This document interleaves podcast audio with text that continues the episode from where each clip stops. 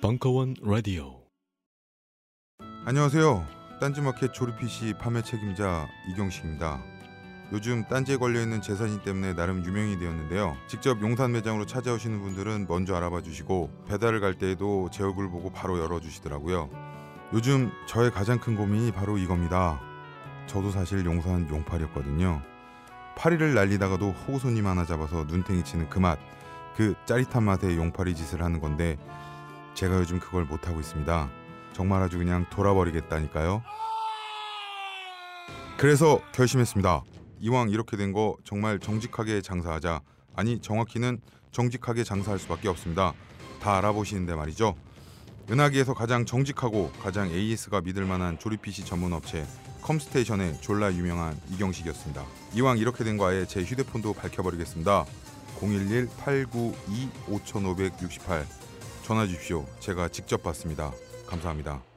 저희 컴스테이션은 조용한 형제들과 함께합니다.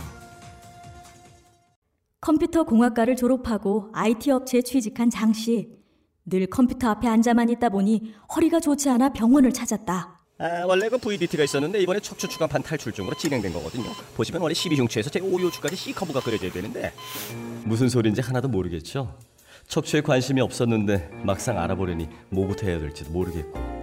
우리는 장 씨에게 도서 알고 싶은 척추의 모든 것을 소개해 주었습니다. 이야, 이거 재밌는데요? 아, 척추가 이렇게 중요했구나. 이제 작은 습관부터 고쳐야겠네. 누구나 한 권쯤은 읽어야 할 척추 건강책. 그 중에서도 가장 쉽고 재미있는 책. 알고 싶은 척추의 모든 것. 지금 허리를 고치세요. 인터넷 서점과 전국 주요 서점으로 가보자. 우리는 생각했습니다. 실외는 가까운 곳에 있다고. 우리가 파는 것은 음료 몇 잔일지 모르지만 거기에 담겨있는 것이 정직함이라면 세상은 보다 건강해질 것입니다. 그래서 아낌없이 담았습니다. 평산레이처, 아로니아, 친. 지금 딴지마켓에서 구입하십시오.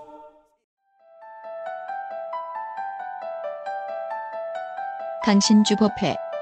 매달린 절벽에서 손을 뗄 수 있는가? 1부 8월 14일 강연.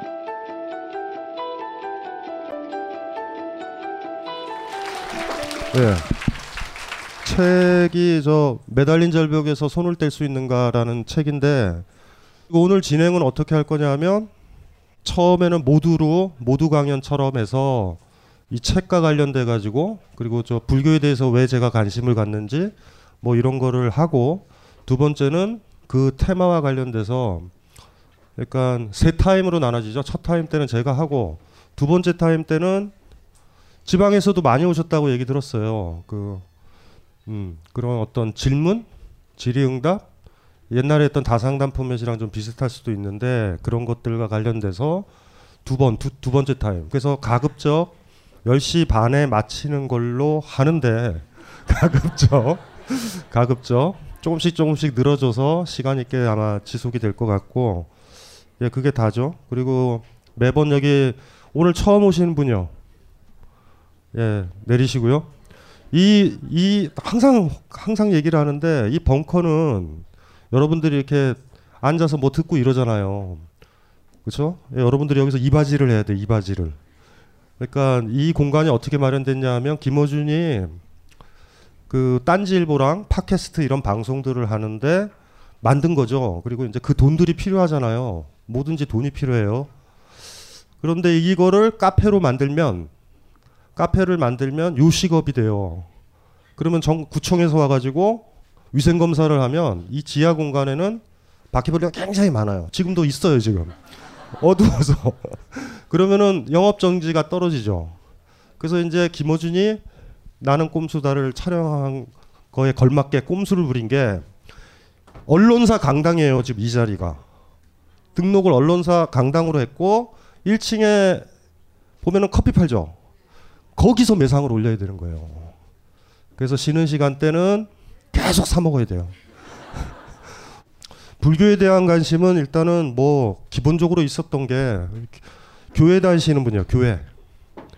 교회를 안 다녀야 되는데 사실은 이게 오늘도 오다가 교황 때문에 길이 막혀가지고 종교의 폐해가 여기까지 이르렀구나. 그쵸? 게다가 이제 우리 근혜 언니가 손 한번 잡아주면 교황의 은총이 우리 대통령한테 가고 뭐 이런 아주 안 좋은 분위기 뭐 이런 게 만들어지는 것 같고. 종교가 두 종류가 있어요. 그러니까 종교가 두 종류도 아니죠. 그러니까 우리 근원적인 종교는 그 어떤 거냐면 초월자 있죠. 신이라는 거를 생각을 해요. 가장 원초적인 구조는 뭐냐면 신의 원초적인 구조는 아버지예요. 아버지. 여신이냐 남신이냐가 엄마냐 아빠냐거든요. 엄마 신을 모시는 데가 있어요. 엄마 신을 모시는 데는 전쟁을 안 해요. 대개. 엄마 신 모셨던 부족들은 다 죽었어요. 남아메리카 뭐 다 죽었어요. 엄마 신. 엄마가 누굴 죽여요? 안 죽이지. 아버지 신들만 남은 거예요. 아버지 신들. 예? 기독교의 신은 남자 여자. 남자라니까요. 그래서 최초로 자기 모양을 본떠서 만든 게 아담이라고 그러잖아요. 그렇죠?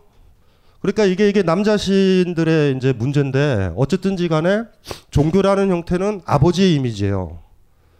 그러니까 종교를 갖고 있다라는 건 애기라는 거예요. 정신 상태가.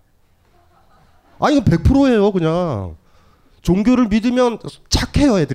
애들이니까. 그리고 종교가 없는 사람들은 착하지 않아요. 어른이라서 술도 마시고 심지어 마약도 해요. 어른이니까 감옥 가면 되죠 뭐. 뭔 상관이에요. 그래서 종교적이다 초월자를 믿는 종교를 보통 초월 종교라고 그래요. 우리가 종교 그러면 우리가 속칭 얘기하는 건 신을 믿고 초월자를 믿어야 되죠.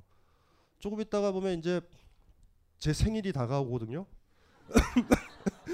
생일이 다가오면은 우리 어머님은 성당에 다니세요. 성당에.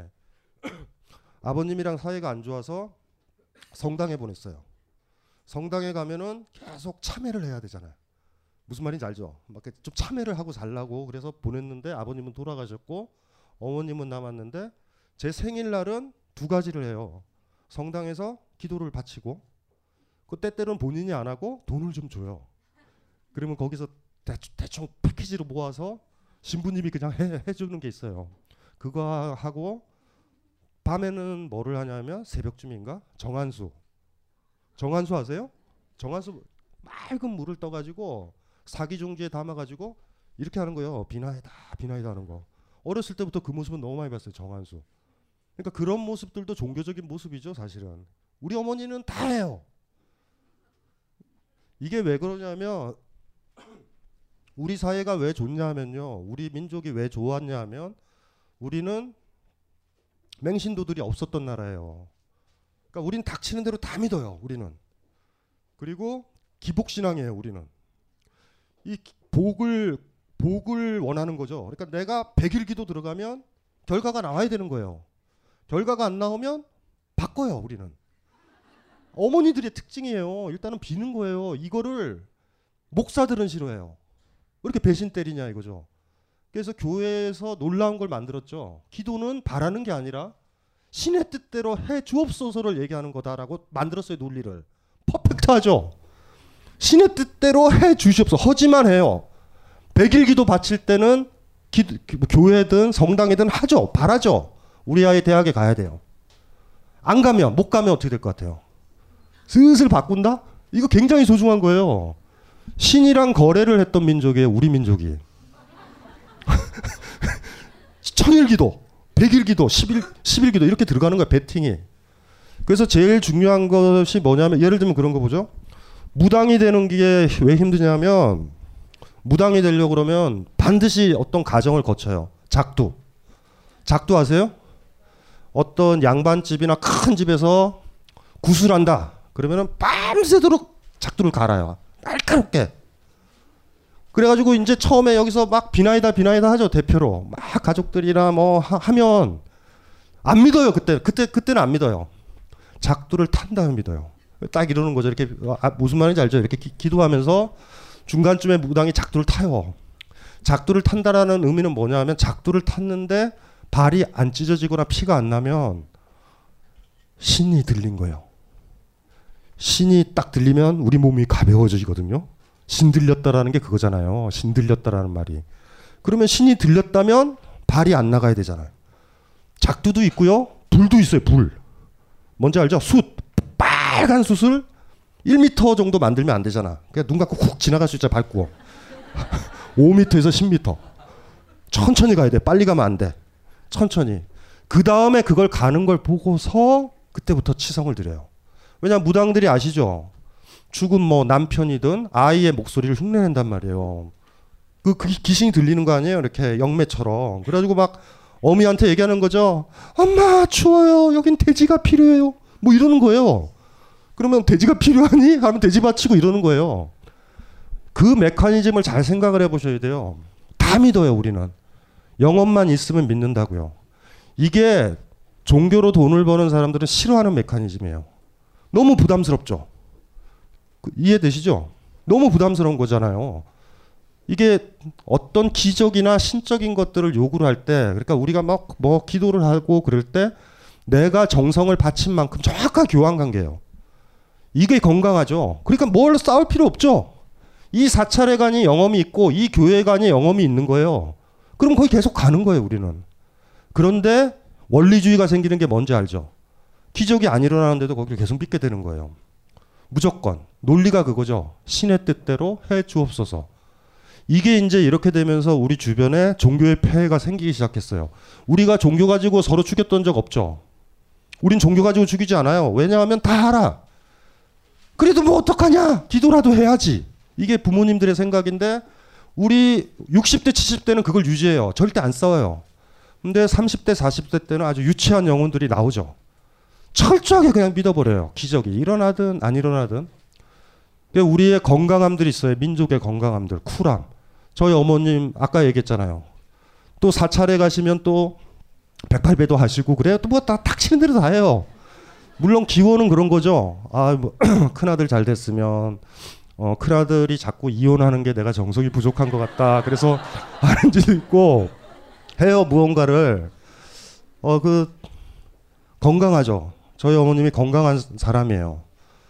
이런 거죠. 그래서 우리의 민족이 지금 그랬었는데 그런 전통들이 왜 생겼을까라는 것도 고민을 좀 많이 해보셔야 돼요.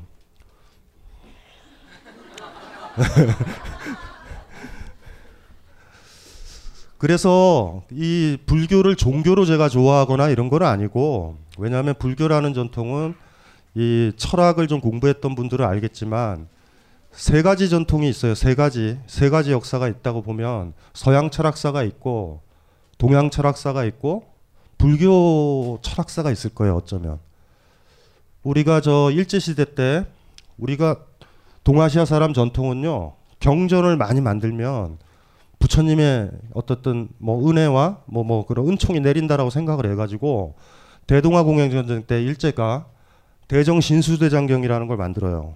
굉장히 두껍고 많아요. 영인본을 저는 가지고 있는데 영인은 알죠. 그냥 복사는 아니고 이렇게 필름으로 떠가지고 만드는 싼 건데 그거를 그 당시 샀었을 때 500만 원이 들었어요. 정가로 사면 굉장히 비싸요. 일본 책들이 비싸거든요. 건당 한 50만 원? 40~50만 원 정도 될 것 같아요. 지금은. 굉장히 많아요. 너무 많아요. 서양 철학 책들을 거의 다 모아도 그 불교 경전의 양에 넘어갈 수 있을까? 못 넘어가요. 저도 그 중에 읽은 건 몇 프로 안 되거든요. 그래서 이제 이렇게 기본적으로는 그래요. 세 가지 전통 중에 하나인데 불교라는 것들을 노골적으로 얘기하면 어른의 종교예요. 어른의. 미리부터 딱 얘기를 드리면 사찰에 딱 갔다가 내려오시면 스님들이 여러분한테 얘기를 하는 얘기가 성불하십시오라고 얘기하죠. 성불이라는 말은 부처가 되라라는 거예요. 그러니까 최초로 부처가 된 놈이 싯다르타예요. 석가모니, 대웅전에 있는 그 사람.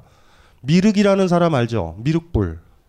미륵은 마이트레야라는 인도의 철학자예요.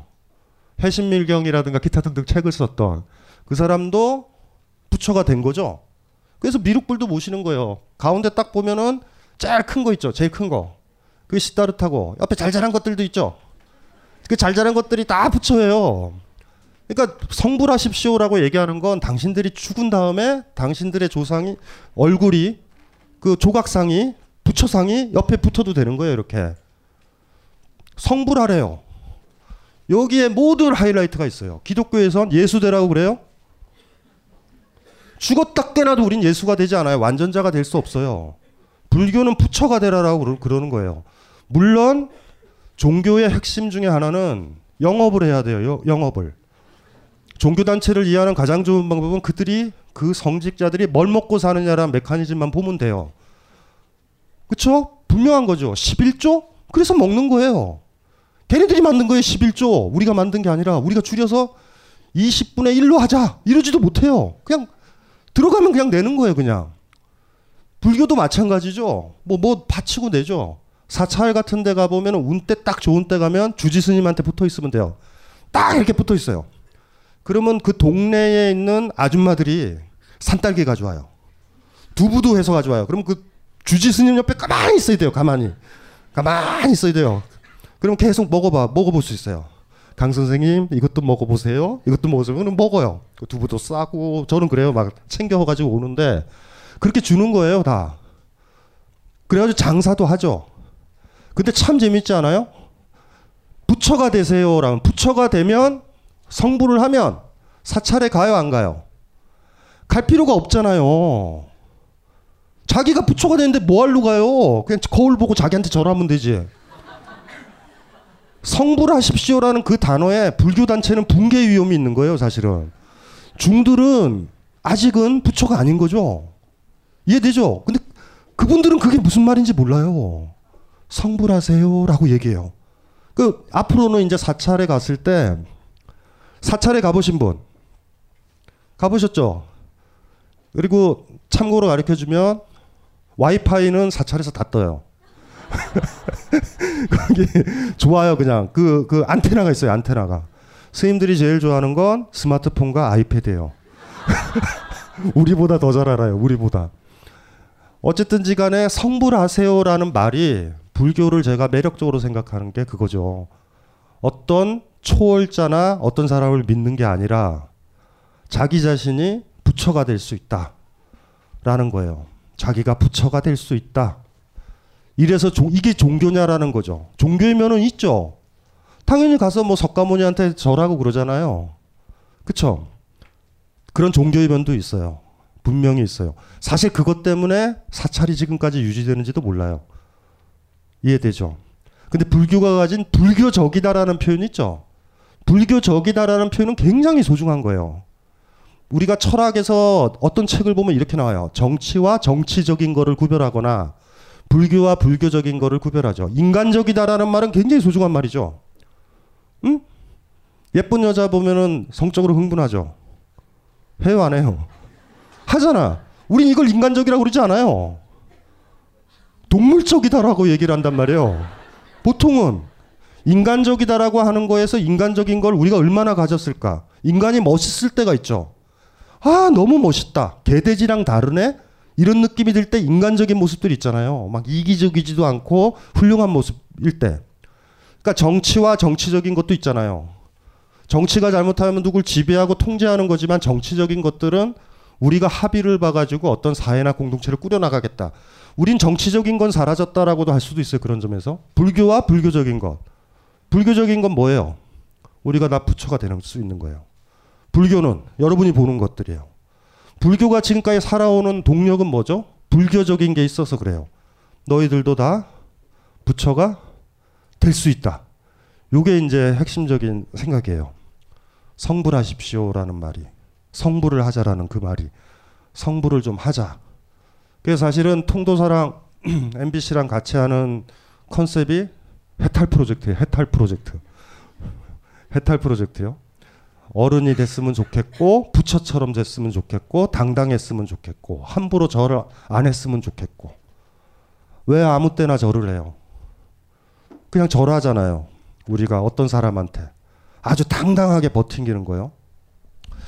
그래서 매달린 절벽에서 손을 뗄 수 있는가라는 책은 어떤 거냐면 그 전통에서 가장 강력한 게 선불교거든요. 선불교의 전통이 가장 강력하고 무문관이라는 책이 있어요. 무문관. 그 책을 사시면 아시겠지만 제일 뒷부분에 보면 원문을 제가 다 번역을 해놨는데 제가 44개, 48개를 뽑은 게 아니라 스님들이 뽑은 거예요. 벽암록이라는 책 아시나요? 벽암록이라는 책이 있어요. 그것도 화두 모음집인데 화두부터 얘기할게요. 화두라는 건 뭐냐 하면 화두를 통과를 하면 주인인 사람만 통과하는 말을 만든 거예요. 당당하게 부처가 되어 있는 사람은 그냥 쉽게 풀리고 노예인 사람은 절대 안 풀려요. 화두라는 거를 그러니까 큰 스님이 깨우친 스님이 제자한테 던지는 거죠. 그거를 풀면 하산해라 그러는 거예요. 스님들이 보통 뭐라고 얘기하냐면 이런 식으로 얘기하죠. 산중에 호랑이가 2마리 있을 수 없으니 너 가 이 새끼야.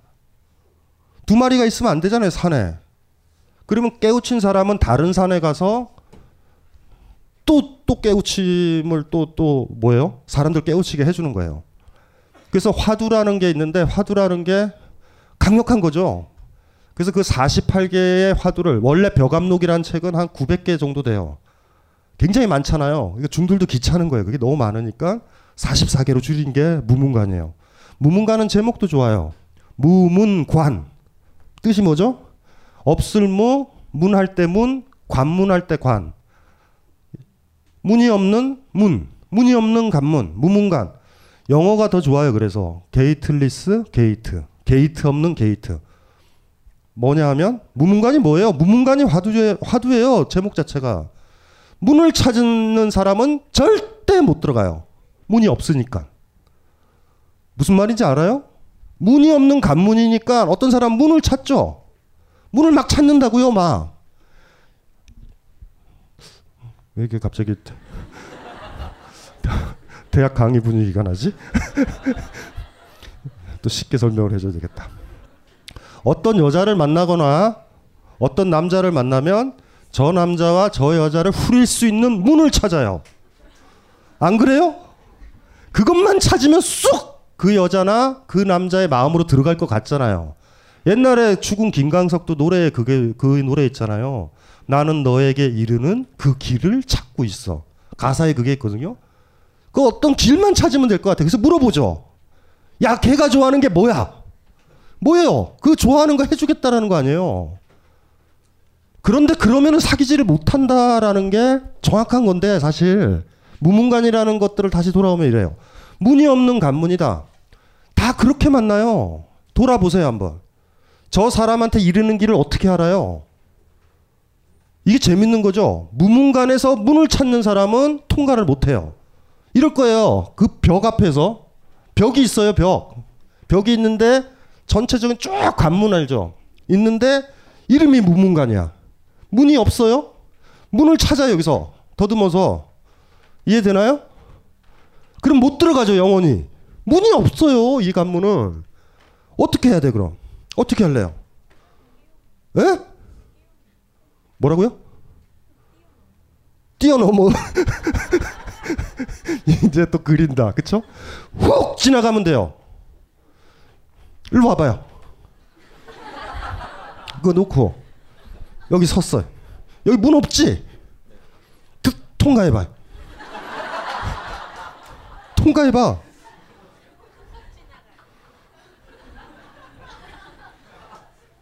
지금 응? 초능력이 있다면 통과를 할 텐데. 아니 무슨 초능력이. 앉아요. 문이 없다라는 느낌이 딱 드는 거예요. 여긴 못 지나가 이러는 거예요. 진짜 지나갈 수 있다니까요. 지나갈 수 있는 사람 오늘 해탈할 수 있어요. 그러니까 여기만 통과하면 돼. 문이 없는데 어떻게 통과할래요? 완전히 믿어야 돼요. 완전히 믿고 훅 지나가면 돼요.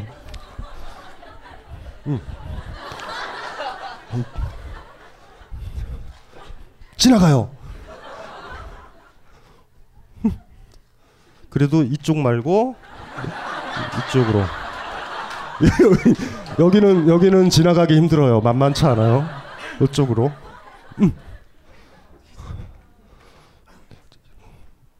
앉으세요. 문이 없다라는 느낌이에요. 막혀 있는데 문이 없으니 못 들어간다고요. 무문관이라는 단어만 숙고해도 돼요. 문이 없으니 그냥 지나가면 되잖아요. 이해돼요? 문이 없으니 그냥 지나가면 되잖아. 그런데 이런 벽을 딱 보면 여러분들 이런 느낌이에요. 문이 없네? 문을 찾는다고 더듬으면서 못 지나가요. 무문관이라는 제목 자체가 많은 거를 얘기를 해줘요. 너무나 심각한 얘기들을. 그래서 이 무문관이라는 책에는 48가지의 문이 없는 관문들이 있는 거예요. 그러니까 연속으로 따지면 48개가 있어요. 쑥쑥쑥쑥쑥 지나간 책이에요. 48개를. 1년 동안 법보신문이라는 신문이 있는데 거기서 일주일에 한 번씩 하나씩 하나씩 지나갔어요. 하나씩 하나씩. 정확하게는 법보신문 측에서 1년간 연재를 해달라고 그래가지고 딴 걸 하려고 그러다가 바빠서 딱 봤더니 48개잖아요. 오, 요거 1년 연재가 딱 맞네? 책에도 썼어요. 그걸 편집했던 스님한테 고맙다고. 딱 1년 딱 맞아요. 왜냐하면 48주인데 행사 있고 뭐 하다 그러면 연재 빠지면 딱 1년 딱 떨어지더라고요. 그래서 하나씩 하나씩 하나씩 통과해가지고 그 당시 뭐를 했냐 하면 제가 다상담을 했던 때예요. 그러니까 평상시에는 여기 와가지고 막 사람들 상담하고 얘기하고 새벽까지 했다가 저녁에 집에서 집필실에서는 조용히 결과 부자를 개고 앉아서 아니 저는 그걸 같이 했어요. 같이 계속했어요. 그게 제 힘이었어요. 다상담을 할 수 있는 힘은 뭐였냐면 이 무문관의 하나의 하나를 통과했을 수 있는 그 힘. 그래서 무문관이 집필이 딱 끝났을 때 다상담했을 때 너무 힘들었어요. 사실은. 저한테는 그게 같이 갔었어요. 이렇게. 그리고 개인적으로는 잠시만 안녕하세요. 저는 바다니 가득의 성재훈입니다. 보통 오뎅, 맛살, 핫바 등 다양한 이름의 어묵을 간식으로 때로는 반찬으로 많이 드시는데요. 그게 대부분 밀가루로 만들어졌고 기름에 튀기기 때문에 칼로리가 높아지더라고요. 그래서 저희는 어육 함량이 높으면서 기름에 튀기지도 않는 맛과 건강을 생각한 그런 어묵 한번 만들어 보고 싶었습니다. 그런데 이렇게 만들다 보니 팔아도 남는 게 없더라고요. 여러분, 저희가 정직하게 만든 어묵을 딴지마켓에서 계속 판매할 수 있게 많은 관심 부탁드립니다. 정성을 담아 쪄서 만든 어묵 가마보꼬, 여러분의 관심이 필요한 정직한 먹거리입니다. 잠시만 우리 이제 어묵 먹어요. 맛있는 가마보꼬.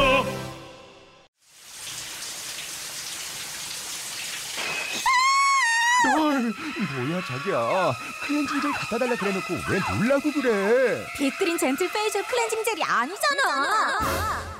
피부에 약산성 보호막을 만들어주는 비크린 젠틀 페이셜 클렌징 젤로 이제 당신의 얼굴도 촉촉하게 보호해주세요. 비크린 워싱 오일과 시스크럽까지 함께 쓰시면 더욱 좋습니다. 미안해 자기야, 딴지 마켓에서 얼른 주문하고 올게. 요즘 나는 책 추천을 하지 않는다. 그래도 이 책은 추천하지 않을 수 없다. 나는 딴지일보, 읽은 척 매뉴얼의 애독자였으니까. 유시민. 고전은 직접 반려들어 읽는 게 가장 좋다. 그게 여의치 않으면 너부리의 읽은 척 매뉴얼을 읽어라. 읽은 척 매뉴얼은 고전들의 뒤틀린 소개이자 색다른 비평일 뿐만 아니라 그 자체로 고전과 맞먹는 유사 고전이다. 고종석. 그는 딴지일보 역사를 통틀어 가장 딴지적 글쟁이다. 김어준. 고전이 얼마나 재밌는가를 은하계에서 가장 재밌게 설명하는 책. 딴지 편집장 너브리의 고전문학 읽은 척 매뉴얼. 아직 고전을 모르는 분들께 그리고 이미 고전을 알고 있는 분들께도 강력 추천합니다. 지금 바로 전국 서점에서 만나보세요. 딴지 마켓에서 구입하는 분께는 저자 사인본을 배송해드립니다. 그리고 개인적으로는 막 스스로 뿌듯했죠. 내가 원효랑 진배가 없다. 왜냐하면 원효가 가장 중시했던 건 자리와 이타거든요. 이타라는 말 들어보셨죠? 이타. 타인을 이롭게 한다. 자리는 스스로를 이롭게 한다예요. 원효의 철학은 딱 하나예요. 자리와 이타. 근데 불교에서 이롭게 한다라는 건 부처되는 거 아니에요. 스스로가 부처가 되고 타인들을 부처가 되게 하는 사람이 진정한 중이다라고 본 거예요. 근데 제가 그랬잖아요. 예? 집필실에서 무문관으로 스스로 주인이 돼보려고 했고 여기 와가지고 저 이웃들 만나가지고 좀 주인이 되고 당당하게 살려고 그렇게 얘기를 했으니까 뭐 이렇게 지나친 건 아니에요. 1, 2년을 딱 보냈더니 원효의 얼마 안 남은 전기들을 읽어보니까 원효라는 사람이 많이 이렇게 다가와요. 더 많이. 특히 원효가 지은 제가 제일 좋아하는 금강삼매 경론이라는 책이 있는데 그걸 이렇게 넘기면 내가 한 2년간 보냈었던 게 그런 보살행이랑 비슷하구나 라는 보살이요. 보살. 네, 이런 자랑질 그만하고 화두를 하나 볼까요? 화두 하나 풀을까요? 화두 하나만 풀게요. 책을 이제 읽어보시면 책이 어려울 거예요. 그리고 저 많이 나갔는데 감정수업도 사실 어려운 책이에요. 감정수업 읽어보신 분. 예, 내리시고요. 그거 어려운 책이에요 사실은. 왜 그렇게 사시는지 난 이해를 몰라요 지금. 지금 그 책이 한 24만 부, 5만 부 정도 나갔는데 이유를 모르겠어요. 아, 그 책은 어려운 책이에요 정확하게는. 제대로 읽은 분은 어렵고 수박 겉핥기로 읽었었던 분은 쉽다라고 생각할 거예요. 그 소설 하나하나와 작가 하나하나를 통과해야 그 감정 하나하나를 잡는데 가장 간명하게 그래도 그나마 좀 근접하게 잡으려고 썼지만 밀도가 세가지고 정보량이 너무 많죠. 48개의 감정에 48명의 작가들이 나오고 그 작가들의 또 캐릭터들도 장난 아니잖아요. 그것까지 녹여가지고 그 주어져 있는 짧은 지면에 다 쓴 거라 사실 똑같은데 강도도 매달린 절벽에서 손을 뗄 수 있는가 그 책이랑 강도는 비슷해요. 어려워요. 다 못 읽으셨을 거예요 아마. 아니면 읽다가 하더라도 어떤 화두는 좀 쉽고 어떤 화두는 어려워서 그냥 넘어가실 거예요. 화두 하나만 풀어볼게요. 무문관 같은 거니까 제가 좋아하는 거. 국어 교과서에서 나오는 거 그 화두를 볼게요. 무문관에 나와요. 염하시중의 미소 기억나죠? 염하시중이라는 말은 잡을 염자, 이렇게 잡는 염자, 꽃화자, 보일시자, 대중할 때 이런 사람들, 중생들 할 때 중자, 꽃을 잡아서 대중들한테 보인다라는 염하시중이 있어요. 화두가. 이게 뭐냐면 싯다르타가 깨우침을 얻었어요. 싯다르타가 그 전에 그 얘기를 하죠. 가장 쉬운 화두가 하나 있어요. 스님 하나가 아침에 일어나서 했었던 화두 있죠. 그게 제일 쉬워요. 불교에서 부처가 된다는 게 뭔지를 가르쳐주니까 그거 얘기할게요. 그 스님은 아침에 일어나서 이래요. 주인공이에요. 주인이라는 말이 있고 사람은 두 종류가 있어요. 불교에서도 단순해요. 주인으로 살아가는 사람이 있고 손님으로 살아가는 사람이 있어요. 손님은 뭐냐면 졸라게 주인 눈치 봐요. 친구 집에 가보면 알잖아요. 친구가 항상 이제 편히 있어줘요. 친구 엄마 깨워서 라면 끓여줘요. 이래요? 안 되잖아요. 주인이 있고 손님이 있거든요. 서양 철학이면 주인이나 노예라고 그럴 거예요. 주인은 자기가 원하는 걸 하는 사람이고 노예는 주인이 원하는 걸 해요. 피라미드를 만든 사람들은 노예죠. 왜냐하면 그 집을 내가 원한 게 아니거든요. 여러분들 직장 다녀요? 노예예요, 주인이에요? 여러분이 원하는 제품을 만들어요? 그러니까 노예라니까요. 근데 노예가 출퇴근 노예라서 헷갈려요. 옛날에는 가둬놨는데 지금 출퇴근 노예예요, 출퇴근. 마치 그 현역이랑 방위의 차이? 그러니까 이렇게 저 동사무소 다녔던 걸 방위라고 그러죠, 단기사병. 그러니까 군대 안 간 것 같지만 여러분들 노예라는 자각에 이르러야 돼요. 내가 원하는 제품을 만들지 않아요, 절대. 아니 회사가 뭐 하는지도 몰라요. 전체적으로 하루 종일 복사만 했어요 오늘. 이게 무슨 도움이 되는지도 몰라요. 이 차이는 그거거든요. 그래서 불교에서는 주인과 손님이라는 주객이라는 용어를 많이 써요. 동양에선 객으로 살 건가 손님으로 살 건가 주인으로 살 건가. 여행 가셨죠? 여행 같은 데 가면 손님 됐다라는 느낌이 들죠. 좀 눈치도 봐야 되고 이렇게 특히나 민박할 때 그 뭐라 그러지? 어떤 집에 외국에 가가지고 게스트하우스예요 그게? 홈스테이 했을 때 눈치 봐야 되죠. 우리가 요구를 못하잖아. 버터 싫어요. 청국장 끓여줘요. 미국에서. 못한다니까요. 그러니까 주인이랑 손님이 있는데 평생 손님으로만 살아가는 사람이 있어요. 보통 이런 사람들을 훌륭하다고 사회에선 얘기해요. 눈치 잘 보니까. 징징거리지 않으니까. 자기가 원하지도 않는 음식인데 자기가 머문 집에서 음식 주면 꼭 그거 만든 아줌마한테 얘기하죠. 맛있다고. 뭐가 맛있어? 맛 없는데. 그냥 숟가락 가지고 그냥 이렇게 해서 훅 던지면 되잖아. 안 먹어. 못하죠. 주인과 손님이 있어요. 손님으로 살아갈 때 우린 우울해져요. 이해되죠? 주인으로 살아가는 거거든요. 그래서 그 스님 아침마다 이러는 거예요, 스스로. 주인공, 충무공처럼 주인이란 말에 공을 하나 더 붙인 거예요. 공. 무슨 존칭어죠. 그러니까 주인장, 주인장도 그거죠. 어른장자 쓰니까. 주인공 깨어있는가? 스스로 물어요. 아침에 일어나자마자. 혼자서 벌떡 일어나자마자 주인공 깨어있는가? 그리고 대답한다니까요. 네. 남한테 속아서는 안 된다? 네. 이해되죠? 주인공 깨어있는가? 부처가 주인이 되는 삶이에요. 주인이 되는 삶. 제가 전국민 해탈 프로젝트다. 통도사에서 하는 것도 해탈 프로젝트예요. 해탈 프로젝트. 사람들이 주인으로 살았으면 좋겠다라는 생각을 가지고 있는 거죠. 그래야지 사회도 민주사회가 되죠. 민주적인 사회가 그때 되는 거 아니에요. 다 주인일 때. 눈치 안 봐야 되니까. 자, 이제 화두 중에 하나를 본 거예요. 그걸 물어보는 거예요. 이게 무슨 말인가? 이렇게. 스님들이 부처나 석가모니나 그 상에다 절을 하죠. 그게 뭘 상징하는 거예요? 걔는 석가모니 주인이 된 거죠. 주인이 안 된 놈이 기도를 하는 거잖아요. 화두 중에 48개 화두 중에 그게 나와요. 부처가 뭐냐? 예? 똥막대기다. 똥막대기다. 똥막대기다. 부처가 금속에 금이라는 건 똥 색깔이잖아요. 그거에 금 위에 올린 나무 토막이나 목불 위에 이렇게 더 씌워놓은 금색에 불과하다. 똥색에 불과하다를 알면 어느 중이 알면 그 사람은 부처예요. 주인이 됐잖아요. 가서 인사하시죠. 교회 다니시는 분 십자가 보면 인사하죠. 기도하죠. 십자가 센데? 쇳덩어리인데? 교회는 돼요. 교회는 상관없어요. 우리는 죽었다 깨나도 예수가 못 되니까. 불교에서는 안 그러죠. 불교에서는 싯다르타의 상, 석가모니 불 있죠? 그거 자체가 똥막대기로 보여야 돼요. 똥막대기 아니에요. 똥막대기 알죠? 옛날에.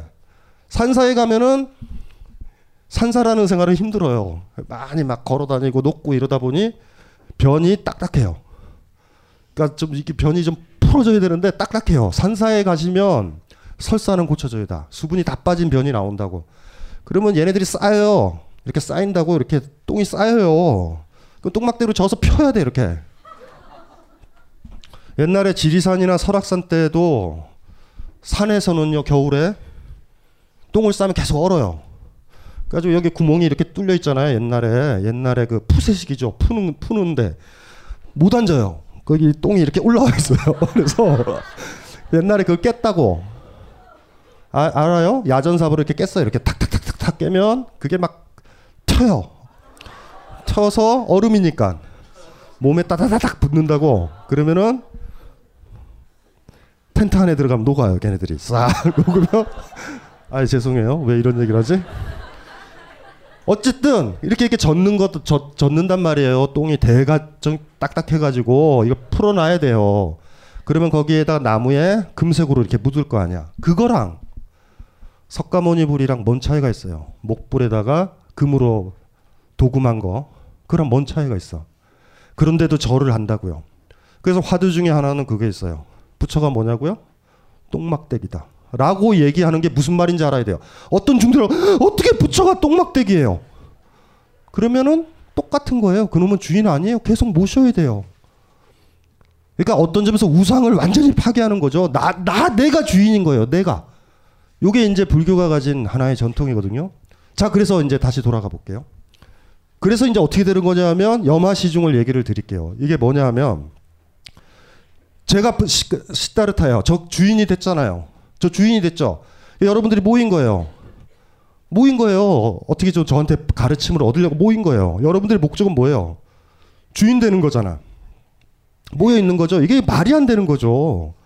사실은 오자마자 싯다르타의 뺨을 딱 때리면 다 끝나요. 이건 물론 때리고 나서 이게 정답 같은데? 뭐 이렇게 싯다르타 때리고 나서 아 집에 가서 아버님 때려본 사람. 아버님 때려봤어요? 에? 때려봤어요? 그래요. 잘했어요.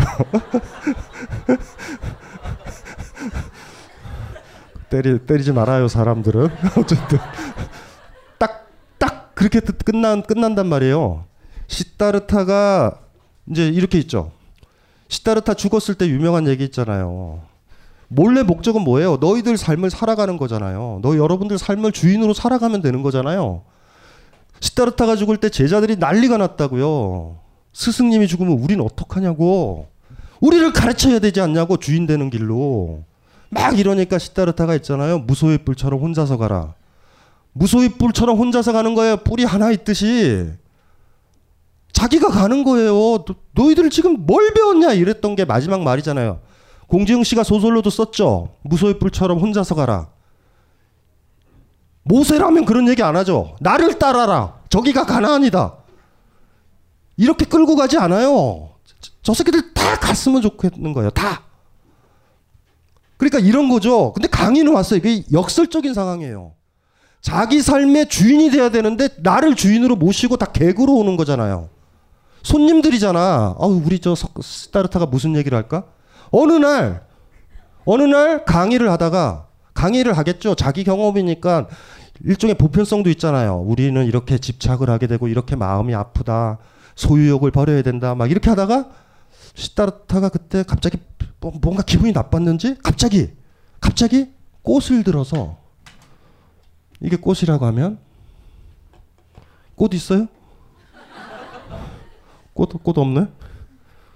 그거 무겁다. 들기 힘들어요. 이걸로 해요. 이걸로. 꽃을 들었어요. 꽃을. 왜 들었을 것 같아? 왜?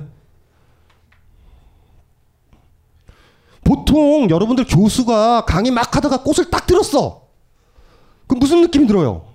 아니면 대통령이 국정연설을 하는데 갑자기 꽃을 들었어. 장관들이 옆에서 뭐라고 그럴 것 같아요? 무슨 뜻이지? 뭐지? 세월호를 추모하자라는 것인가? 뭐 이런 생각할 거 아니에요. 한 놈만 웃었어요. 한 놈만. 가섭이란 제자만이 씩 하고 웃는 거야. 그랬더니 싯다르타가 그런 거예요. 이 새끼가 깨우쳤다. 주인 된 거예요. 이유가 뭔지 아세요? 이렇게 되물어 보죠. 길을 가는데 어떤 소녀 하나가, 이쁜 소녀 하나가 꽃다발을 하나, 들꽃을 다 뜯어가지고 들고 갈 때 이쁘죠? 예? 그때 이렇게 생각해요? 저 아이가 왜 꽃을 들고 다닐까? 우리한테 뭘 가르치려고? 그 아이의 속내가 뭘까라고 헤아리지 않죠? 이쁘다. 그냥 이쁘다. 싯다르타가 꽃을 딱 들면 나머지 제자들은요. 학점 좋은 새끼들은 철학을 공부한 사람은 알아요. 철학 공부하면은 소시르나 구조주의를 배우면 기표와 기의 이런 거 배웠죠. 시니피의 시니피앙이라는 게 있어요. 뭐를 딱 뜨면 깊은 뜻이 뭘까? 저 꽃의 뜻이 뭘까? 경직되고 꽃을 안 봐요. 아무도 꽃을. 아무도 안 보고 부처가 왜 꽃을 들었을까? 연꽃? 불교의 상징이니 너희들도 화려하게 꽃피라고 들었을까? 이런 새끼도 있을 거예요. 메모하면서. 누가 들고 있어서 그래요? 문제가 되는 거예요. 누가 들고 있어서? 싯다르타라는 내 절대적인 선생이 들고 있는 꽃이라서 꽃도 못 봐요. 이해되나요? 아이가 들고 있으면 아이가 안 들어도 된다. 들판의 꽃을 봤으면 의미 생각해요? 무슨 뜻이지? 이 돼지는 나한테 무슨 이야기를 하려고 그러지? 이래요? 의미가 어딨어요? 그냥 예쁜데 노을에 무슨 의미가 있어? 이런 새끼랑 노을 보면 안 돼요. 왜 도시의 노을이 보라색이냐 하면 스모그 현상 때문에. 이런 새끼랑 무슨 그걸 봐. 그냥 노을이 이쁜 거예요. 내가 굉장히 높아야지만 그렇게 보여요. 예를 들면 이런 거죠. 꽃이 그냥 펴 있으면 우리는 어떻게 봐요? 예쁘다 이렇게 보잖아. 근데 예를 들면 사자가 귀에 꽃을 꽂고 있으면 길을 가는데 사자를 만난 거예요. 배고픈 사자인데 꽃을 꽂고 있어. 여러분들 이렇게 생각하죠. 꽃 예쁘다 그래요 그럴 때? 무슨 뜻이지? 뭐지? 어떻게 나를 먹으려고 저럴까? 이런 생각하는 거 아니에요. 그래서 가섭만은 웃었어요. 가섭이 왜요? 개무시하니까. 스승을 개무시해요. 완전 주인이에요. 그냥 완전 주인. 굉장히 힘든 거예요 이게. 이게 무슨 말인지 아시나요?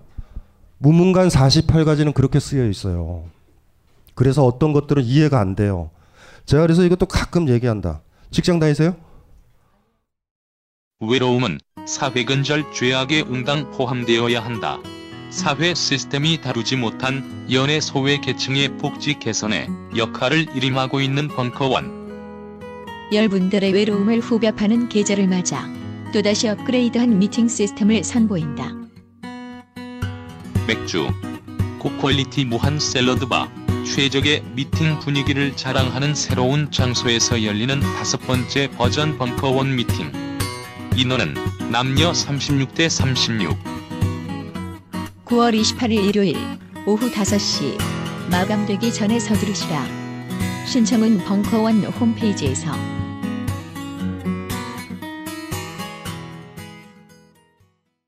누구나 한 명쯤은 명치를 세게 치고 싶은 사람이 있습니다. 아, 형 어제 술 먹고 지랄한 거 기억나? 아 그만, 씨발 기억도 안 나. 그 여자들 그거 다 보고 토하고 막 집에 가고 막 욕하고 지. 아 그만해 줘. 형 내가 근데 형 지랄한 거 찍었다 핸드폰에. 아 그만. 아마씨야, 아 미친 또라이. 아 진짜 미친 거야. 그 왜 찍어? 안 주워, 안 주워, 안 주워 이 미친놈아. 개가 치니까 확 부셔버려. 무언가 강하게 때리고 싶을 때 사람을 때리지 마세요. 벙커원 퍼커션 교실. 종로에서 뺨 맞고 벙커에서 북친다. 자세한 사항은 벙커원 홈페이지에서 확인하세요.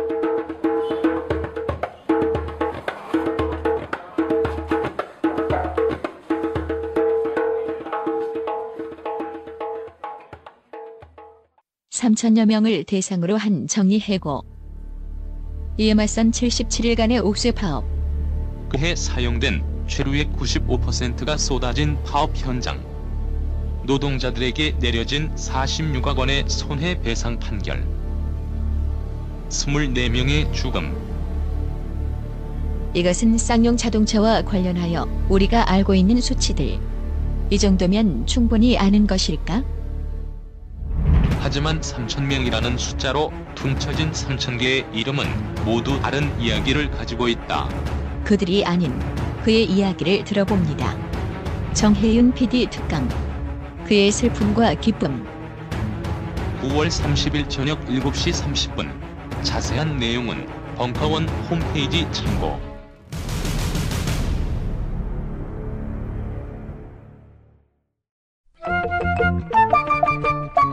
황상민의 집단상담소의 핵심. WPI. 자, WPI가 뭐냐? 그거 좋은 질문이에요. 훌륭해요. 이 WPI는 언제 개발하신 겁니까? 개발된 게 한 10년 넘었네요. 그의 10여 년에 걸친 인간 심리 탐구와 실제 적용을 통해 개발해낸 성격 및 라이프 진단 툴. Who am I? 나는 누구인가? 9월 19일 26일 금요일. 시즌 4. 연애와 조직. 이슈별 집중 탐색. 놀라워요. 자세한 사항은 홈페이지 참조. 각종 사회 비리에 처절한 똥침을 날려온 딴지일보가 마켓을 열었습니다. 기자들이 검증해 믿을 수 있는 상품들을 은하계 최저가로 판매하여 명랑한 소비 문화 창달에 이바지할 딴지마켓. 이제 신뢰를 쇼핑하세요. 주소는 market.딴지.com. 직장 다니세요? 아, 잘하셨어요. 전업주부세요? 전업주부? 전업주부 아니에요. 일을 하세요? 당이에요. 당? 강의. 성교육 강의. 아, 성교육을 강의하세요? 별걸 다 강의해요. 그거는 어제 본 새끼 이런 것만 잘 봐도. 예? 아, 잘못했어요. 직업이 직장 다니시는 분, 직장 다녀요? 어디 다녀요? 뭐 하는 회사? 정규직? 네. 질문? 월요일 날 회사를 갔어요. 갔는데 회사 테이블에 문제가 있어요. 문제. 1번 한국의 수도는 2번은 수학 문제예요. 2 곱하기 2는 1번의 답 한국의 수도는? 서울. 2 곱하기 2는? 4. 여러분들한테 왔어요. 전업주부한테는 명절 때, 좀 있으면 명절이죠? 갔더니 여러분들이 도착하자마자 시어머니가 너희들은 여기서 자거라 하면서 방을 내줬는데 상위에 테이블에 시어머니 직인이 찍혀있는 문제지가 하나 있어요. 1번 한국의 수도는 2번 2 곱하기 2는 어떡할래요? 어떡할래요? 어떡할래요? 찢을 수 있어야 돼요, 그거를. 근데 우리는 그걸 써요. 쓰고 이렇게 생각해. 나는 교양이 넘치는 걸 내가 알고 있는 문제가 나온 것 같다. 문제 내서 문제를 푼다라는 건 뭐냐면 문제를 낸 사람의 의도를 읽고 그 답을 적는 과정이에요. 이 세상에서 제일 크게 노예가 서울대 다니는 애들이에요. 이해돼요? 그게 무슨 말인지 아세요? 가장 크게 노예 생활을 해야 학점이 좋거든요. 아시잖아요. 대학 시절 보내봤죠? 여러분들의 당당한 개성과 주인다움으로 무장하면 우리가 문제를 무시해도 된다고. 3번? 교수가 있다고 그런 문제를 내다니. 안 풀어야 돼. 자존심 상해서. 그랬던 적 있어요? 아니 한 번이라도 그랬던 적 있냐고요. 어떻게 나한테 이런 문제를 내지? 미친 새끼 아니야? 이 새끼가 박사 맞아? 하버드 박사야 이게? 다 풀죠? 또 쉽게 풀리면 그래 스스로. 나 지적이야. 그리고 A 플러스 받아요. 문제를 딱 보고서 시험 안 보고 나왔던 적 있는 사람. 나 지성인인데 이 새끼들이 이게 문제야 이게 뭐야? 자퇴를 해야 되겠다 하셨던 분 있어요? 우리 정답을 맞추잖아요. 영원히 제자인 거예요. 영원히 제자. 선생 눈치, 교과서 눈치, 눈치만 보죠 계속. 이 메커니즘이랑 똑같은 거예요. 다시 질문을 드리면 여러분이 속한 어느 곳에 여러분들 책상 위에 문제가 왔어요. 하나가. 예? 한국의 수도는 1번. 2번 문제 2 곱하기 2는 어떻게 할래요? 그걸 어떻게 할래요?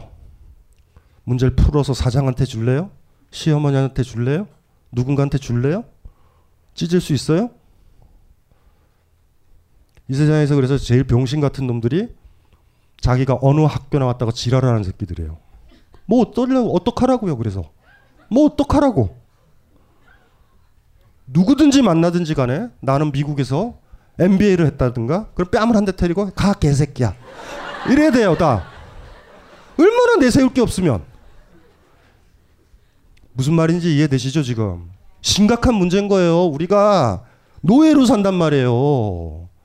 그리고 그걸 의지를 하는 거예요. 정답 맞추려고 그래요. 다 무시도 못해요.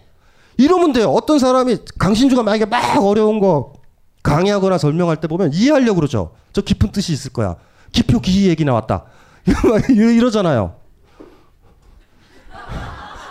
저분도 MBC에서 오신 분인데 노총각이에요. 참고로 그 최근에 당구를 치기 시작했어요. 예. 인사나 좀 하세요. 안녕하세요. 아니 뭐 얘기를 해요. 본인에 대해서. 안녕하세요. 아니 뭐 소개를 좀 해요 좀. 당구는 200 치고요. 만나뵙게 돼서 반갑습니다. 매달린 절벽에 손을 뗄 수 있는가라는 제목을 딱 정했을 때 정확하게 우리가 왜 주인이 못 되는가를 상징하고 싶었어요. 그 출판사에서도 제목이 너무 길고 좀 센 제목이잖아요. 매달린 절벽에서 손을 뗄 수 있는가. 매달린 절벽? 우리가 그것 때문에 살고 있다고 생각하는데 그것 때문에 부자연스러운 게 굉장히 많죠. 학벌, 에? 돈, 에? 어떤 남자, 남편, 아내, 아이. 그 여러분들 그거 붙잡고 있어서 굉장히 편안하고 안정적이라고 생각하죠. 제가 그래서 강의할 때 그 비유를 많이 드는데 놀이터에 꼬맹이 데려가면 이거 붙잡고 있잖아요. 이렇게 아시죠? 놀이기구 처음에 가면 붙잡고 있어요 이렇게. 근데 손 놓으면 돼요. 요 정도 높이밖에 안 돼. 발이랑 땅바닥이. 안 놓쳐. 안 놓잖아. 아시죠? 여러분들에게 붙잡고 있는 게 있어요. 외모? 외모도 돼. 직장? 직장도 돼요. 돈도 돼요. 다 붙잡고 있어요. 남편, 아내, 애인. 이해되죠? 아버지는 얘기하죠. 손 놓으라고. 안 놔요. 보통은 얘는 어떻게 하냐면 안아줘 이렇게 나와요. 그러면 이거 대신 뭘 잡냐면 아버지 손을 잡는다고. 아버지가 이렇게 매달려 있는 놈이 있으면요 그냥 내버려 둬야 돼요. 그냥 가면 돼. 먼저 갈게. 가면 돼요. 그러면 아이가 나중에 손을 놓쳐. 왜 놓으라고 그래요? 옆에도 잡을 수 있고 다시 이것도 잡을 수 있어요. 사랑하는 사람이 딱 있으면 그 사람과 헤어질 수 있어야 돼요.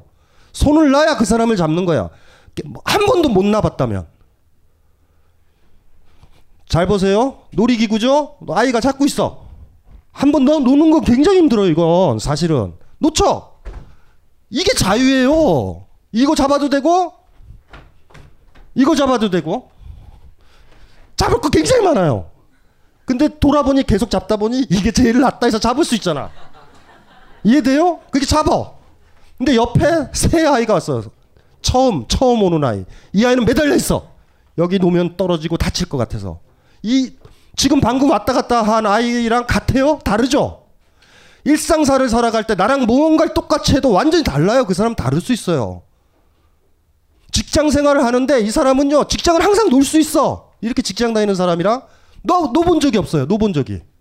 이 사람이랑 완전 달라요. 매달린 절벽에서 손을 떼라라고 제목을 던진 이유가 뭐냐면 이거를 잡을 수도 있고 내가 잡은 게 내가 잡을 수 있는 것 중에 하나에 불과하다는 걸 알아야 돼요. 굉장히 힘든 거예요. 이거 자체가. 매달린 절벽에서 손을 떼라라고 제가 얘기를 제목을 단 이유는 이걸 잡아도 돼요. 다시. 한 번도 헤어져 보지 않은 커플들의 사랑을 인정하지 않아요. 나는. 무슨 말인지 알죠? 절대 인정하지 않아요.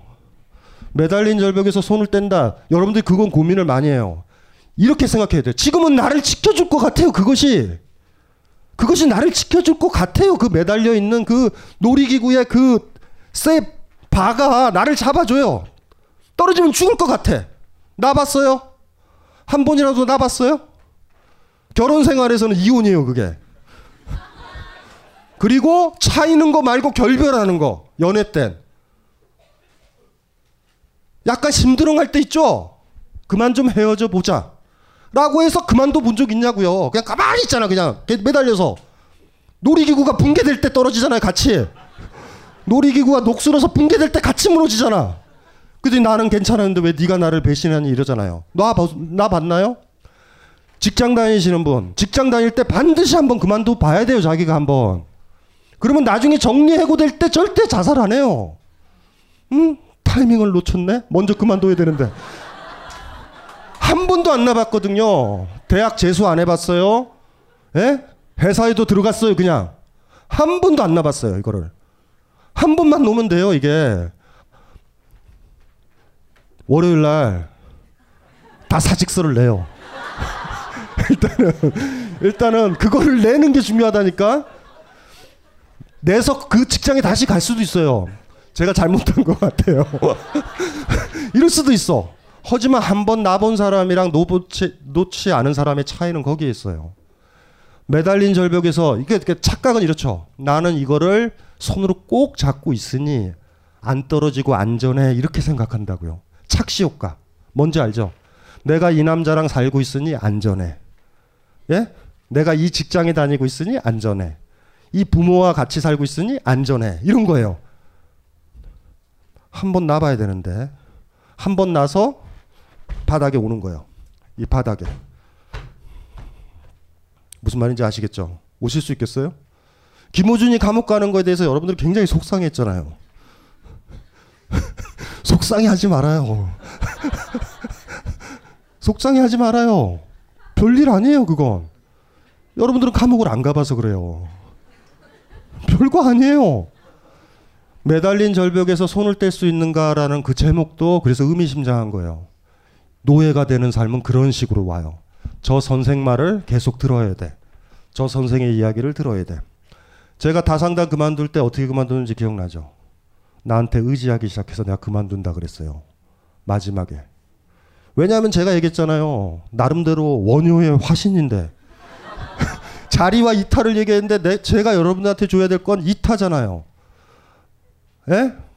매달린 절벽에서 손을 떼서 주인으로 살기를 저는 원하지, 저를 붙잡고 사는 걸 원하지 않거든요. 그러니 그만둬야죠. 매달리니까. 제가 목사예요? 저는 인문학자인데, 전 철학자인데요. 그걸 어떻게 날 매달 떠? 어머, 사람들이 많이 쫓아오네 해가지고 그거 가지고 이용할까요? 이용도 했어요. 이용이 됐어요. 어쩔 수 없이. 감정수업 사는 거 보고. 그것도 저한테 일조를 했어요. 다상담 이런 거 다 그만두고 방송 출연 같은 거 제안하도 스톱한 이유 중에 하나가 잊혀질 때까지 기다려야 되겠다. 아무래도 그래야 될 때가 왔다. 도망가야지. 이렇게 시작한 거예요. 마지막 그 다상담 마지막 때 오신 분들 알잖아요. 제가 뭐라고 그랬어요? 여러분들이 다상담을 더 못하게 만들었다. 지금은 제가 뭐라고 그러면 무슨 개소리야! 이렇게 나와야 되는데 처음에 다상담은 그랬어요. 네가 뭔데 내 삶에 개입해 이 새끼야. 이것만 얻어도 전 좋았어요 사실. 근데 나중에 되면은 다 고개를 끄덕거려. 기쁨 저 받아들여 이제. 처음에는 제가 꽃을 들면 싱글싱글 웃었던 사람들이 어느 날 의미를 찾기 시작하는 거야. 강신주가 저렇게 얘기하니 깊은 의미가 있을 거다라고. 이게 이제 심각한 문제인 거죠. 같은 거죠. 자리와 이탈하고 그랬잖아요. 가급적 저도 주인이 되려고 그래요. 눈치 안 보려고 그러고 남 인정 안 받으려고 그러고 남이 나를 채점하는 거 인정 안 해요. 당신은 어떤 사람이야? 이런 거 인정하면 안 되죠. 받아들이면 안 되죠. 바보들만 받아들여요. 어머 나는 학점이 B네. 그게 뭐? 왜 그 사람들이 부유한 걸 여러분들이 받아들여요? 그게 무슨 의미가 있다고? 아무 의미도 없는데. 우리가 노예로 살고 있다. 우리가 어디에 의존하고 있다. 기껏해서 학벌이라는 거, 대학 나왔던 거, 그거 붙잡고 있다. 명함에 새긴다. 제일 유치한 게 뭐냐면 저와 같은 저자들은 학위 받은 사람이 많잖아요. 예, 박사학위를 받은 사람이 많잖아요. 근데 보통 박사학위를 안 받고 최근에 날조해서 야간대학에서 받은 사람들은 명함에 꼭 써요. 경영학 박사. 명함을 줘요. 여러분들 명함 있죠? 예? 명함으로 뭐 하려고요? 그래서 명함을 줘서 뭐예요? 여러분 양력? 회사가 강남에 있나? 예? 천안에 있나? 그런 거 보여주는 거예요? 뭐? 왜? 왜요? 중요한 게 주인이 된다라는 거예요. 요걸 좀 명료하게 해보자고요.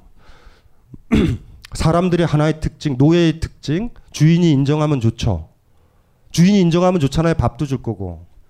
어린아이와 노예의 특징, 남의 인정과 남의 사랑과 남의 관심을 받기 위해서 자기를 날조하고 그렇게 맞춰서 해요.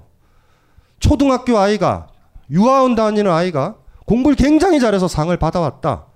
진리에 대한 탐구가 아니고 선생님과 어머니에 대한 사랑이에요. 어이구 잘했네 내 아이. 그 관심과 인정 때문에 공부해요. 지금도 그런지도 몰라요. 지금도.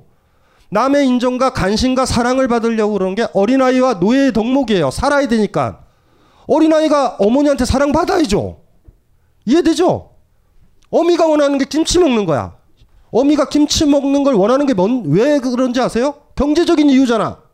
더 이상 이유식은 해줄 수 없다. 우리 했던 김치 중에 일부분을 네가 먹었으면 좋겠다라는 거예요. 먹어야지. 먹으면 사랑받잖아요. 사랑을 받으면 안전해져요 느낌이. 어머 엄마가 계속 인상 써봐요. 불안해서 아이가 어떻게 살아요. 어린아이와 노예의 덕목은요. 남의 인정과 관심과 사랑을 받으려고 그러고 그들이 원하는 걸 하려고 그래요. 이거는 불교뿐만 아니라 정신분석학도 다 얘기하는 거 아니에요. 나의 욕망은 타인의 욕망이다. 내가 좋아하는 건 타인의 욕망이다. 다. 최초 이 타인이 어머니일 수도 있고 가족일 수도 있고요. 선생일 수도 있고 강신주일 수도 있어요. 내가 이럴 수 있다고 여러분한테 훌륭한데? 그럼 그걸 밀어요. 계속. 나 이거 훌륭하다고. 내가 뭘 원하느냐 욕망하느냐 정신분석학은 얘기하잖아요. 나의 욕망은 타인의 욕망이라고 다. 불교도 마찬가지. 우리 삶도 마찬가지죠. 어린아이는요. 무슨 일을 한 다음에 잘했어요? 라고 물어봐요. 이거 잘했나요? 눈치 본다고. 아무도 안 보면 안 해요, 보통. 그럼 거꾸로 들어가자고요. 주인이 된다 그랬죠? 부처가 되는 게. 주인은 뭐예요? 남의 관심과 사랑을 아무 의미 없다고 생각할 때 와요. 남이 욕하는 것도 아무 의미도 없어요. 주인을 헤아리는 가장 좋은 방법은 이런 거죠.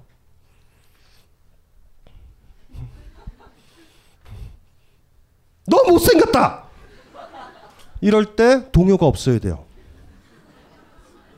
남이 욕을 해도 동요를 안 해야 돼요. 너 뚱뚱해! 그럼 다이어트 들어간다? 왜 다이어트를 들어가요? 미쳤어요? 우리 사회가 아직도 가부장적이고 여자가 살기 힘들고 노예의 지위니까 여자들이 외모를 꾸미는 거예요. 다이어트 하잖아요. 몸이 불편해서 하면 하는 건 괜찮아요. 몸이 좀 둔하다. 뭐 이래가지고 하면 돼. 어른은요, 남의 인정과 남의 욕에 동요 안 되는 정도에서 측정이 되는 거예요. 욕 들으면 이상하죠. 직장 상사 갔더니 김대리는 무능한 것 같아. 그럴 때 씩 웃어줘야죠. 열심히 하죠. 어디가 문제일까? 아니면 또 너무 여린 영혼은 어머 여기는 정가가 있는 것 같아. 딴 회사로 옮겨야지. 새로 시작해 볼 거야. 뭘 시작해요? 시작한 거기서도 똑같지. 칭찬을 좋아하는 거와 욕을 싫어하는 건 같은 거예요. 어디 가서든지 간에 욕들을 각오를 하면 각오도 아니다. 욕을 그냥 들으면 돼요. 그냥. 칭찬도 그냥 흘려보내고 하실 수 있어요? 거꾸로 이렇게 하는 거죠. 어른은, 주인은 칭찬을 해주는 사람이에요. 욕을 하는 사람이에요. 대통령의 상태가 안 좋으면 이 미친 거사. 응. 잘했으면 브라보. 해줘요? 할 수 있어요? 얼마만큼 해요? 누구도 나를 평가하지 못한다. 교수 밑에 있는 제자라면 학점을 걔네들이 평가할 거 아니에요, 교수들이. 그들의 평가가 중요하죠. 졸업을 했다면 교수의 평가가 무슨 의미가 있어요, 나한테. 그런데 여러분들은 졸업을 했나요? 학생에서는 벗어났어요?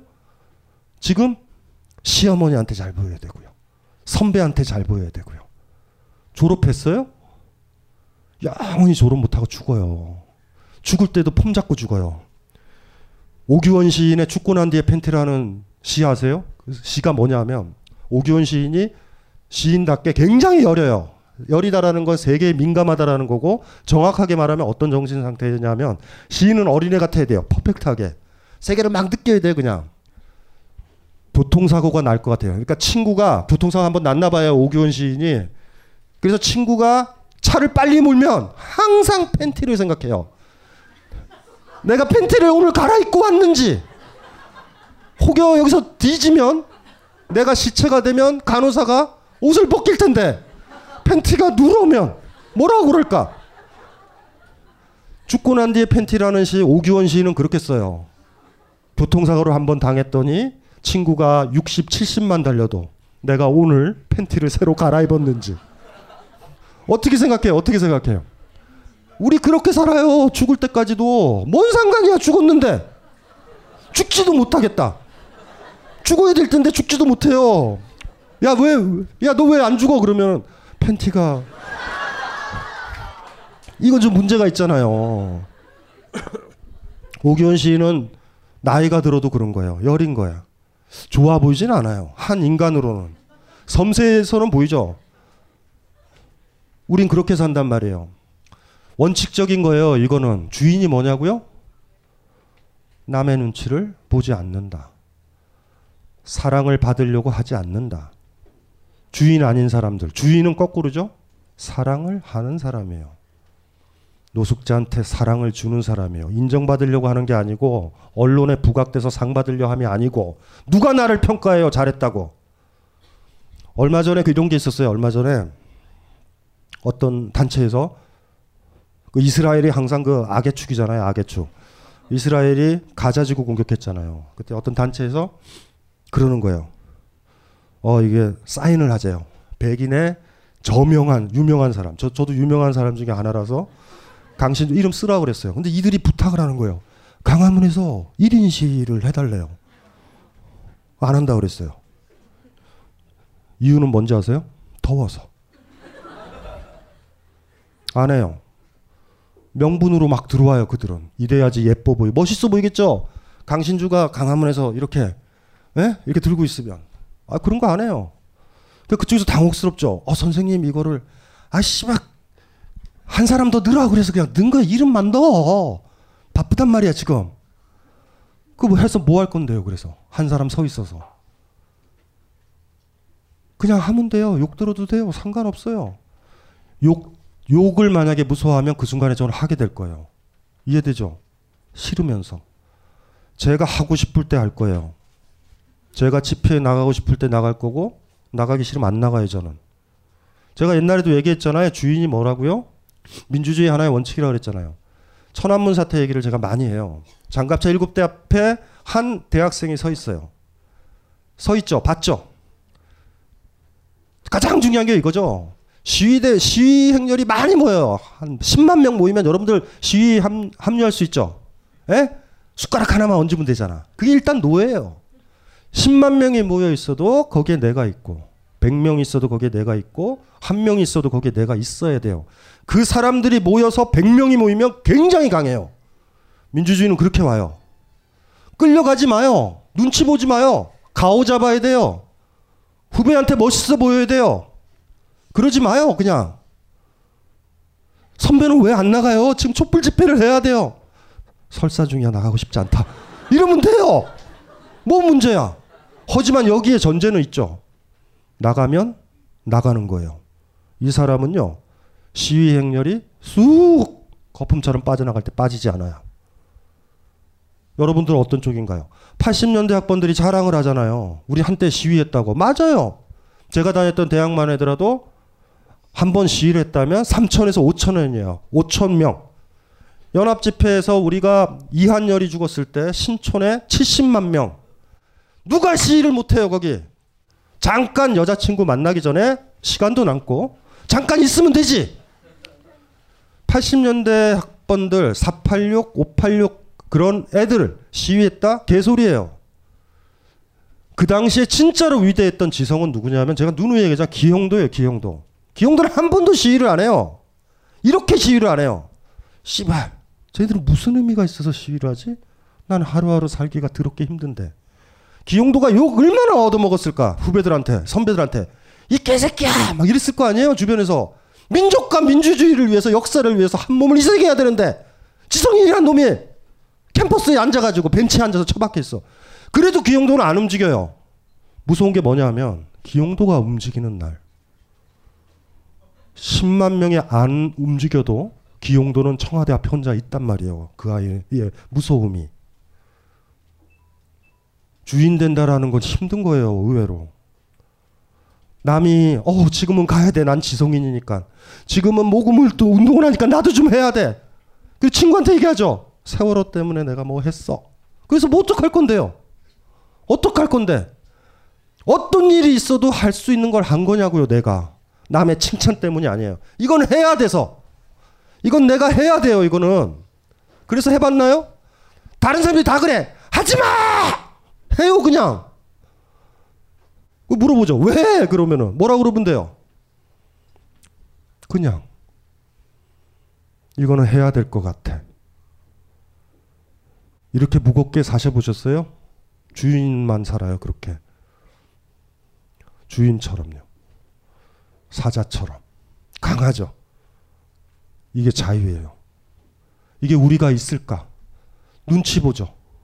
인정받으려고 그러고 사랑받으려고 그러죠. 한 번도 사랑할 생각은 안 해요. 한 번도. 아이를 사랑해도 아이한테 사랑받으려고 사랑하고. 좋은 엄마지 이거 듣고 싶어서 하고. 그러니 아이도 한 번도 못 때려요, 제대로. 야, 이 새끼야 하고 엉덩이도 못 때려. 아이가 이상하게 기억할까 봐. 일기장에 막 쓸까 봐. 오늘 엄마가 나를 때렸다. 그거를 나중에 보면 충격받을까 봐. 왜 아이한테 인정을 받으려고 그래요? 심각한 문제예요. 다 남의 사랑만 받으려고 그래. 아이는 엄마의 사랑을, 엄마는 아이의 사랑을, 남편은 아내의 사랑을, 아내는 남편의 사랑만 받으려고 그래요. 애인은 서로 사랑만 받으려고 그래. 한 번도 사랑 안 해요. 사랑할 생각 죽어도 없어요. 할 자신도 없고. 사랑은 주인만 하거든요. 완전히 주인만 하거든요. 주인이 돼야 사랑을 할 수 있거든요. 사랑받는 건 어려도 하고 유치해도 되고 다리 잘려도 돼요. 응? 사랑받는 건 쉬워요.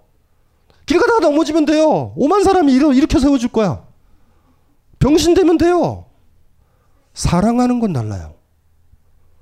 사랑하는 건 달라요. 주인만 해요. 주인이 아닌 사람은 사랑을 해도 받으려고 해요. 이만큼 했으니 너도 이만큼 하기를 바라면서. 그렇게 사랑하죠. 그렇게 더치페이하고, 에? 그렇게 당신이 영화를 보여줬으니 내가 밥을 사주리라. 아이 지랄들을 해요. 보면 뭐예요 지금.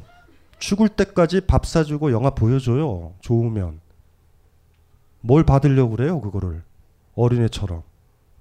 자기의 유치함은 뭔지 알죠. 나의 궁극 목적은 사랑받고 존경받고 관심받고 박수 쳐주는 거 받는 거다. 어린애. 유치원 다니는 꼬맹이들이 그러하듯이. 여러분들 주인이세요? 잘 생각해 보셔야 돼요. 주인 된다라는 게 만만하지 않아요. 힘들죠? 그쵸? 예? 출퇴근 노예라서 출퇴근의 자유 때문에 자유롭다고 생각해. 주인이라고. 아침에 일어나면은 힘들 때 회사 안 가야 되거든요. 전화하면 돼요 그냥. 온 국민이 그러면 돼요. 근데 안 그래. 쟤는 코피가 터지거나 너무나 힘들어도 갈 거니 나도 가야 되는 거예요. 그래서 사랑받고 존경받아야 그 회사에 오래 있을 것 같고 오래 생활할 수 있을 것 같고. 그러면서 우리 삶은 피폐해지는 거예요. 계속. 매달린 절벽에서 손을 뗄 수 있는가라는 책은 힘든 책이에요. 내 직장? 이걸로 내가 사는데? 저 사람과 데이트하고 연애하는 걸로 사는데? 가족 생활로 내가 사는데? 친구들과의 관계에서 사는데? 지도교수와의 관계에서 사는데? 이렇게 매달려 있죠. 나를 보호해 준다고. 내가 더 사랑받고 내가 더 존중받고 안전해질 것 같으니까. 바깥으로 못 나가요 절대. 놓자고요. 질문이 있어요 이게. 제가 이 얘기를 했더니 선생님 매달린 절벽에서 손을 떼면 죽을 수도 있잖아요. 예리한 질문이죠. 매달려 있는 것에 계속 손을 잡으면 언젠간 힘이 빠져 떨어져요. 어디에 기대고 있으면. 스스로 서야 돼요. 어차피 떨어질 거 손을 놓으면 떨어져서 죽을 수도 있어요. 아까 비유는 발 높이에서 땅이 요 정도 높였는데 10km일 수도 있잖아. 최소한 손 넣어서 바닥에서 깨지는 그 순간까지 주인이에요. 산을 올라가서 암벽을 타는 두 사람이 있었어. 한 사람이 떨어져서 한 사람이 고정 높으로 잡아줘요. 줄은 끊어야 돼요 언젠간. 밑에 대롱대롱 매달린 사람이 줄을 끊는 것과 위에 있는 사람이 끊어버리는 거에 차이가 있어요. 여러분들은 어느 쪽을 할래요? 물론 여러분들은 위에 있고 싶겠지만 불행히도 밑에 있어.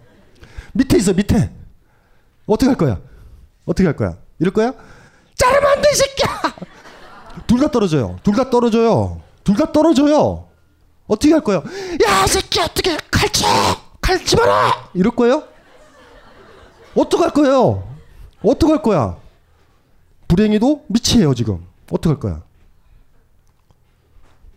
잘라요. 이해돼요?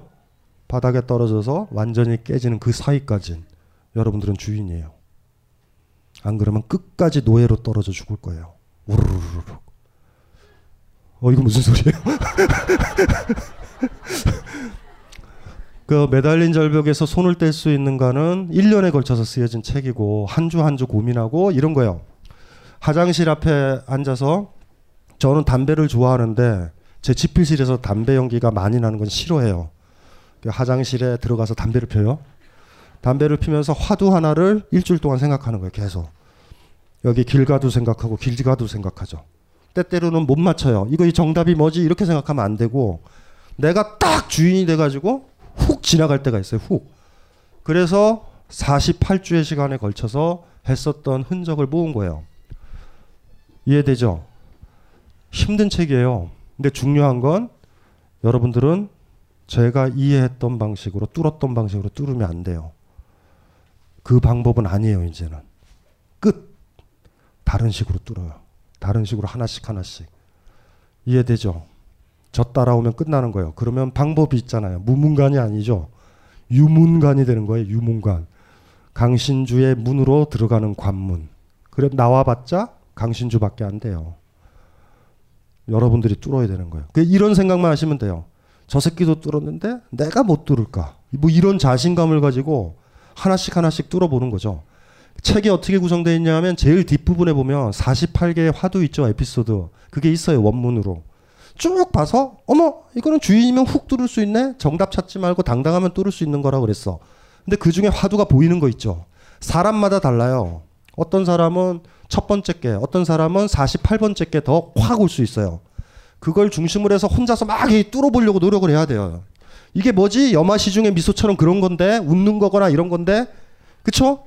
그거를 고민하다가 한번 맞아 이런 것 같아 하면서 그 화두가 명료하게 보일 때가 있어요. 그럴 때 제가 뚫었던 거를 그 챕터를 보시면 돼요.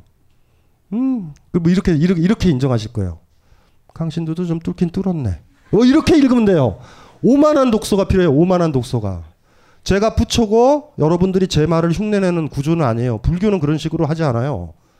불교적이잖아요. 불교적으로 가야 되잖아요. 여러분답게 뚫어버려야 돼요. 그러면 우리는 알아요. 서로. 맞아. 오케이. 그것도 맞다고요. 그것도 맞아요. 어떻게 하겠어요. 그것도 맞는데. 그래서 책을 읽을 때 힘든 책이니까 따복따복 조심조심 그렇게 읽고 한두 가지 화두를 머릿속에 이렇게 가지고 놔도 될 것 같아요.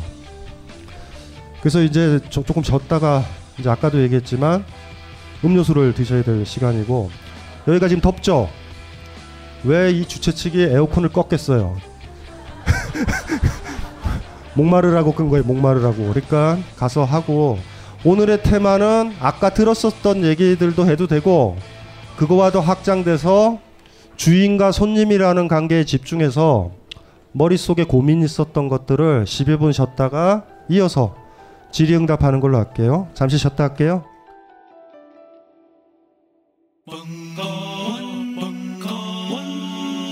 벙커원 라디오